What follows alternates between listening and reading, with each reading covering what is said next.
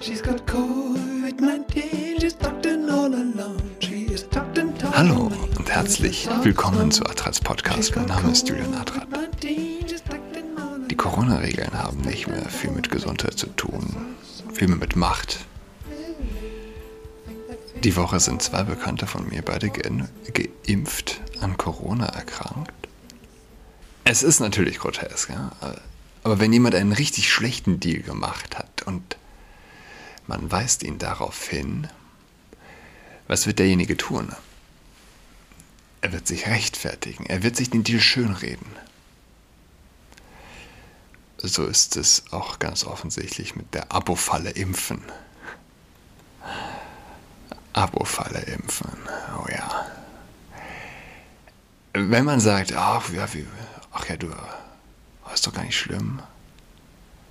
Ist doch kein Problem, du warst ja geimpft, wird derjenige aber sagen, naja, irgendwie doch blöd. Geimpft und wieder erkrankt, ist ja, ist ja irgendwie doof. Jedenfalls, es ist schon lange keine Frage der Gesundheit mehr. Und es war die erste Bundestagswahl während der Pandemie. Und die Frage stellt sich, spürt die Corona-Wahl mehr Machtbesessen in den Bundestag? Ich weiß die Antwort auf die Frage nicht, aber sie ist wichtig. Ja? Erste Pandemiewahl, erste Transe im Bundestag. Und ja, man wird nicht umhin, umhin kommen zu munkeln, wer sich in Pandemiezeiten neu hat in den Bundestag wählen lassen und die Geistesferne besitzt, ja, die Maßnahmen für sinnvoll zu erachten, der muss machtbesessen sein. Du weißt, aber du, du, siehst, den, du siehst es den Leuten nicht an. Ja? Wenn du fliegst, bekommst du eine Stewardess, die dich die Maske unter der Nase tragen lässt, ohne eine, die drauf besteht, ja? Dass du sie dir über die Nase ziehst, wenn du ein Kind in der Schule hast. Du weißt nicht, ja, ob dieser oder jene Erzieher die Kinder gängelt mit korrektem Maskentragen oder ob er das Kind sein lässt, wenn ihm die Maske unter der Nase, unter die Nase rutscht. Die Chancen stehen, ich weiß nicht, fünfzig fünfzig. Es gibt Menschen, die wollen unterdrücken, sie wollen Macht. Und es gibt Menschen, die sagen, ich will mein Leben leben, lasst mich in Ruhe. Das eine sind Kinder, letztere sind Erwachsene. Ja, was sind das für Menschen, die in Zeiten verlorener Grundrechte neu ins Parlament kommen? Sind sie nicht von vornherein, wenn sie denn pro Einschränkungen sind, naja, stark freiheitshassend geprägt zu, zum Beginn ihrer Eintritt in die Macht sozusagen? Sicherheitsanbeter. Sind es Sicherheitsanbeter oder sind es Machtbesessene? Vielleicht beides. Und das ist die teuflischste Mischung. Sicherheitsanbetung plus Machtbesessenheit. Ach so. Es sind zwei Transen im Bundestag. Welche Partei? Warum weiß man die Antwort? Warum weiß man die Antwort? Sind Menschen Roboter? Also, warum sind Menschen, die tiefe Unzufriedenheit mit sich selbst spüren oder gespürt haben, bei den Grünen? Warum fühlen sich unzufriedene Menschen zur freiheitshassenden Partei angezogen? Hingezogen? Warum fühlen sich unzufriedene Menschen zu den Intoleranten, Intoleranten hingezogen? Zitat aus express punkt de, das ist ein Online-Magazin. Doch immer wieder merkt die Jungpolitikerin, dass dadurch die Anfeindungen deutlich zunehmen. Zitat, ich bekomme häufig transfeindliche Nachrichten, Hassbeleidigungen und sexistische Häme zu spüren. So Slawik, Slawik. Doch sie will dranbleiben, Gesicht zeigen und Politik für ihre Partei machen, jetzt auch im Deutschen Bundestag. Ehrliche Frage. Was heißt ehrliche Frage? Wer bekommt mehr Hass zu spüren? Ein AfD-Politiker oder eine grüne Transe- und Politikerin? Hm? Und noch eine Frage. Wer ist, wer ist wahrscheinlicher, andere beherrschen zu wollen? Der Unzufriedene oder der Zufriedene? Muss man mehr wissen? Beantwortet das nicht die, die Fragen? Warum bei den Grünen? Es, es ist ein Teufelskreis. Unzufriedene Menschen können zufriedene Menschen einfach nicht in Ruhe lassen. Das ist wahrscheinlich ein, ein Naturgesetz. Unzufriedene wählen Unzufriedene. Oh, jemand will etwas verbieten. Oh ja, den wähle ich. Warum wählen Unzufriedene Unzufriedene? Damit die anderen auch unzufrieden sind. Ganz eindeutig.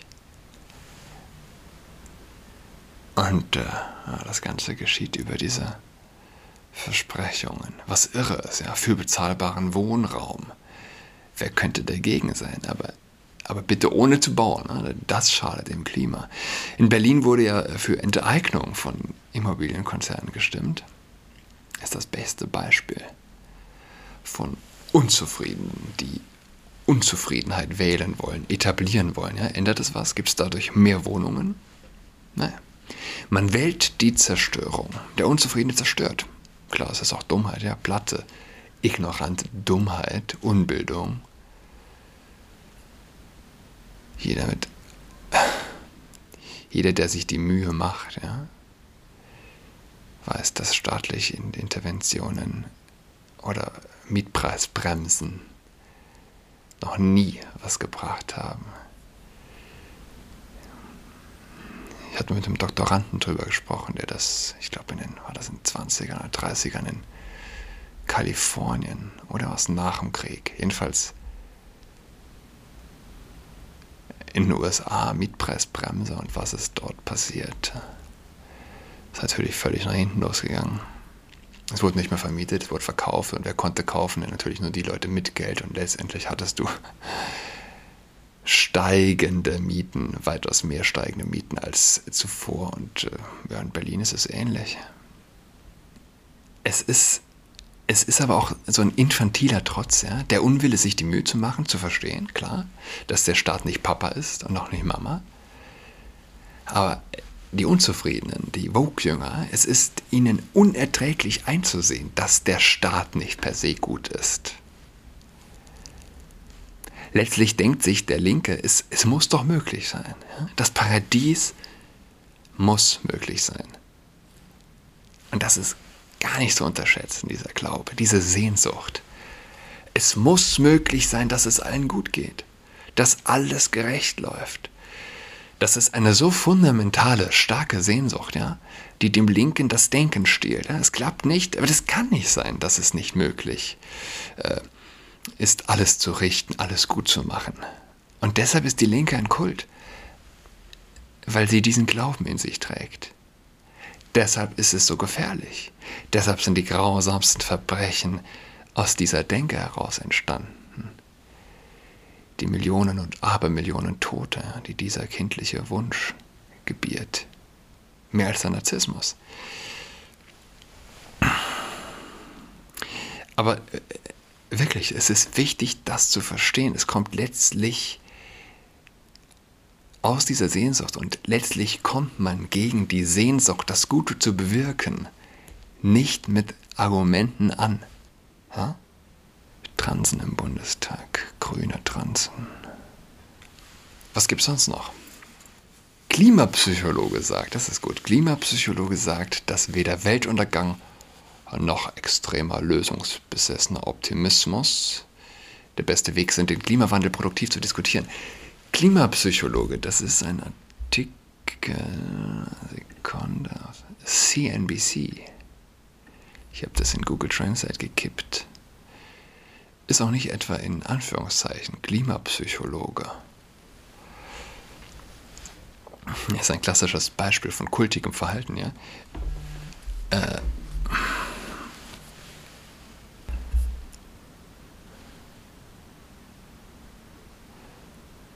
Glaubt irgendjemand im Ernst, ja, dass Klimapsychologen die Klimaangst dämpfen?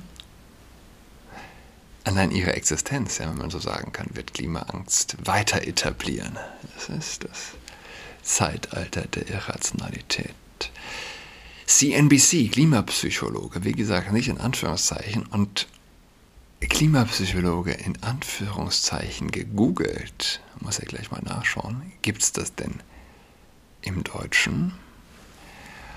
Und ja, ja, gibt es, aber sehr beschränkt, sehr, sehr beschränkt, in Anführungszeichen gesetzt. Es gibt nur einen Klimapsychologen in Deutschland, Gerhard Reese, Jahrgang neunzehnhunderteinundachtzig. Gerhard Reese, Umweltpsychologe und Klimaforscher an der Universität Koblenz, Landau. Ja, wandel dich, nicht das Klima. Wow. Also, Professor für Umweltpsychologie, aber er hat ganz offensichtlich das Feld Klimapsychologe eisern besetzt. Ganz, ganz eisern. Sechs Google-Seiten und mehr oder weniger nur Gerhard Reese dominiert. Spannend. Sehr spannend. Da waren die, ähm, wie heißt die Dame, die keine Kinder bekommen will aufgrund des Krieg Klimawandels, die das Buch geschrieben hat, wo wir vorgestern drüber gesprochen hatten. Ähm, Verena, richtig, Verena Brunschweiger. Da waren die Verena Brunschweigers aber ein bisschen langsam. C N B C, ist es eine Frau, ja? Laut Klimapsychologin Renée Lertzmann ist eine effektive Kommunikation über den Klimawandel entscheidend, um die Menschen dazu zu bringen, sich produktiv damit auseinanderzusetzen. Wisst ihr, wie ich meinen Kindern effektiv den Klimawandel erklären würde? Produktiv. Hey Kinder, wenn ihr euch fünf Minuten um eure Zukunft wegen des Klimawandels sorgt, dann habt ihr diese fünf Minuten verschwendet. Ja? Habt einen schönen Tag. Meine Kinder haben keine Angst vor dem Klimawandel. Die Vorstellung, dass meine Kinder sich vor, vor dem Klimawandel fürchten würden, ist, ist wirklich abstrus. Das könnt ihr euch gar nicht vorstellen. Ich, ich würde sogar so weit gehen, alle Leute, die meine Kinder auch nur entfernt vom Spielplatz kennen, würden ihre Hand dafür ins Feuer legen, dass diese Kinder nie auf, solchen Gedanken, auf solche Gedanken kämen. Aber wenn eure Kinder Angst haben, Angst leiden aufgrund des Klimawandels, ja, dann wegen dir. Und natürlich für, bis zum gewissen Grad wahrscheinlich auch die, die Lehrer, die schuld dran sind. Es ist das, was zum Haare raufen ist, ja, wie viel, Un, wie viel Unheil Lehrer heutzutage anstiften. Hier, ein Artikel auf utopia punkt de. Wie mit Klimaangst umgehen, das sagt ein Psychologe vom zweiundzwanzigsten September, also noch recht neu, Katharina Schmidt. Die Klimakrise beunruhigt viele, zu Recht, aber wie mit Klimaangst umgehen? Wir haben mit, wir haben mit einem Mitglied der Psychologists for Future gesprochen. Psychologists for Future. Hey. Manchmal gibt es Tage, an denen man einfach total verzweifelt, schreibt Joelle, eine Utopia-Leserin. Der Grund für ihre Verzweiflung betrifft uns eigentlich alle, den Klimawandel. Der Klimawandel. Auf unsere Anfrage erklärt Joelle, auf unsere Anfrage erklärt Joelle, wenn man ein emotionaler bzw. empathischer Mensch ist und sich mit dem Thema stark befasst, dann belastet es einen sehr und man fragt sich, weshalb die Politik und Menschen das zulassen. Was denn zulassen? Dass es noch nie äh, so wenig hungrige Menschen auf der Erde gegeben hat? Dass die Menschen noch nie so alt wurden? Dass die Menschen noch nie so saubere Luft geatmet, geatmet haben? Das? Wie Wenn sie an die Folgen denkt, bekommt sie Angst. Wie wird die Welt es schaffen, die Auswirkungen des Klimawandels unter Kontrolle zu halten? Ähnliche Sorgen macht sich auch Utopia-Leserin Anne. Aber nicht um sich selbst, sondern vielmehr um ihren Sohn. Hat er später genügend Wasser oder Essen? Fragt sie sich. Muss er vielleicht sein Zuhause verlassen, weil seine Heimat wegen dem Klima bedroht ist? Von was redet sie? Heimat? Soll er in die Sahara auswandern, oder? Oh, Anne hätte gerne ein zweites Kind, hadert aber mit sich, weil sie nicht weiß, ob sie ihm diese Zukunft zumuten möchte.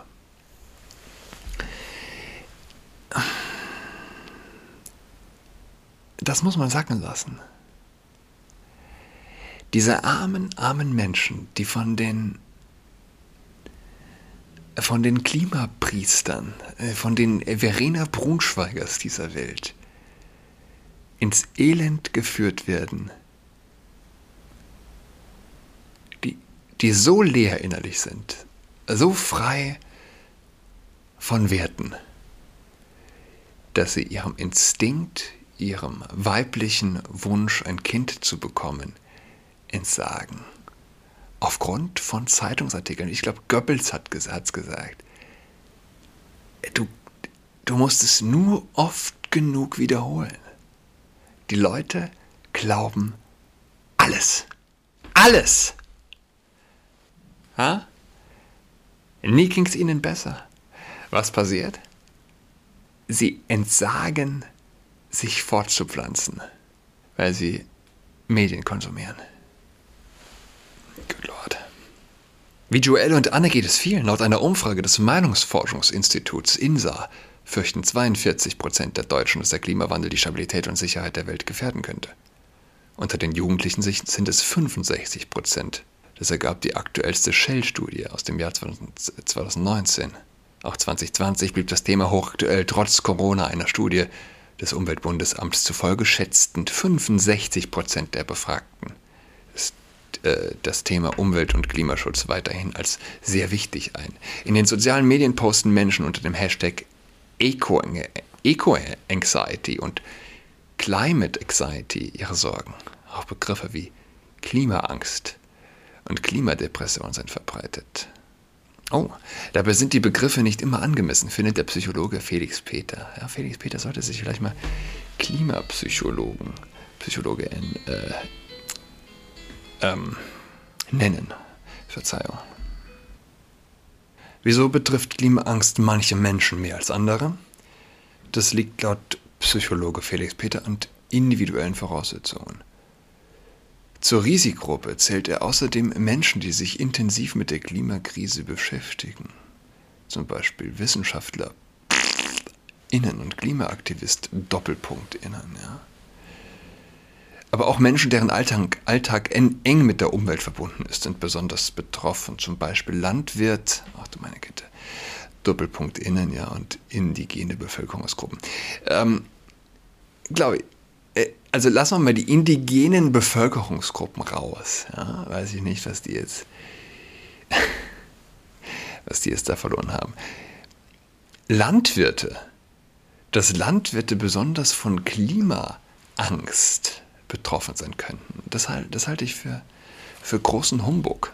Wissenschaftler, Doppelpunkt innen, ganz bestimmt. Klimaaktivist, Doppelpunkt innen natürlich auch. Logisch, ja. Auch die Art, wie sich Klimaangst äußert, ist sehr unterschiedlich. Symptome, wie Utopia-Leserin Sasa sie beschreibt, sind typisch. Ich kenne Menschen, die aus Angst vor der Zukunft nicht schlafen können. Laut Peter sind Schlafschwierigkeiten oder längere Grübelphasen ein typisches Symptom von Ängsten. Auch Stimmungsschwankungen, Traurigkeit und Ruhelosigkeit können dadurch auftreten. In extremen Fällen können, können Ängste und stressdepressive Verstimmungen sowie psychosomatische Beschwerden wie Bauchschmerzen oder Magen-Darm-Probleme auslösen. Es hilft niemandem, ständig in Panik zu sein und zu glauben, es sei eh alles schon zu spät, erklärt Utopia-Leser Peter auf unsere Anfrage auf Facebook. So, da sind wir bei einem Punkt, ja? Den Mittelweg gibt's nicht. Entweder du glaubst, dass die Erde untergeht oder du glaubst es nicht.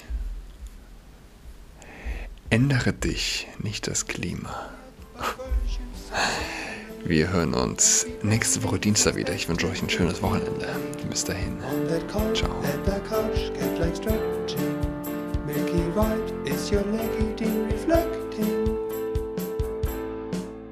She's got COVID nineteen, she's tucked in all alone. She is tucked in toweling with her socks on. She's got COVID nineteen, she's tucked in all alone. She is tucked in toweling with her socks on.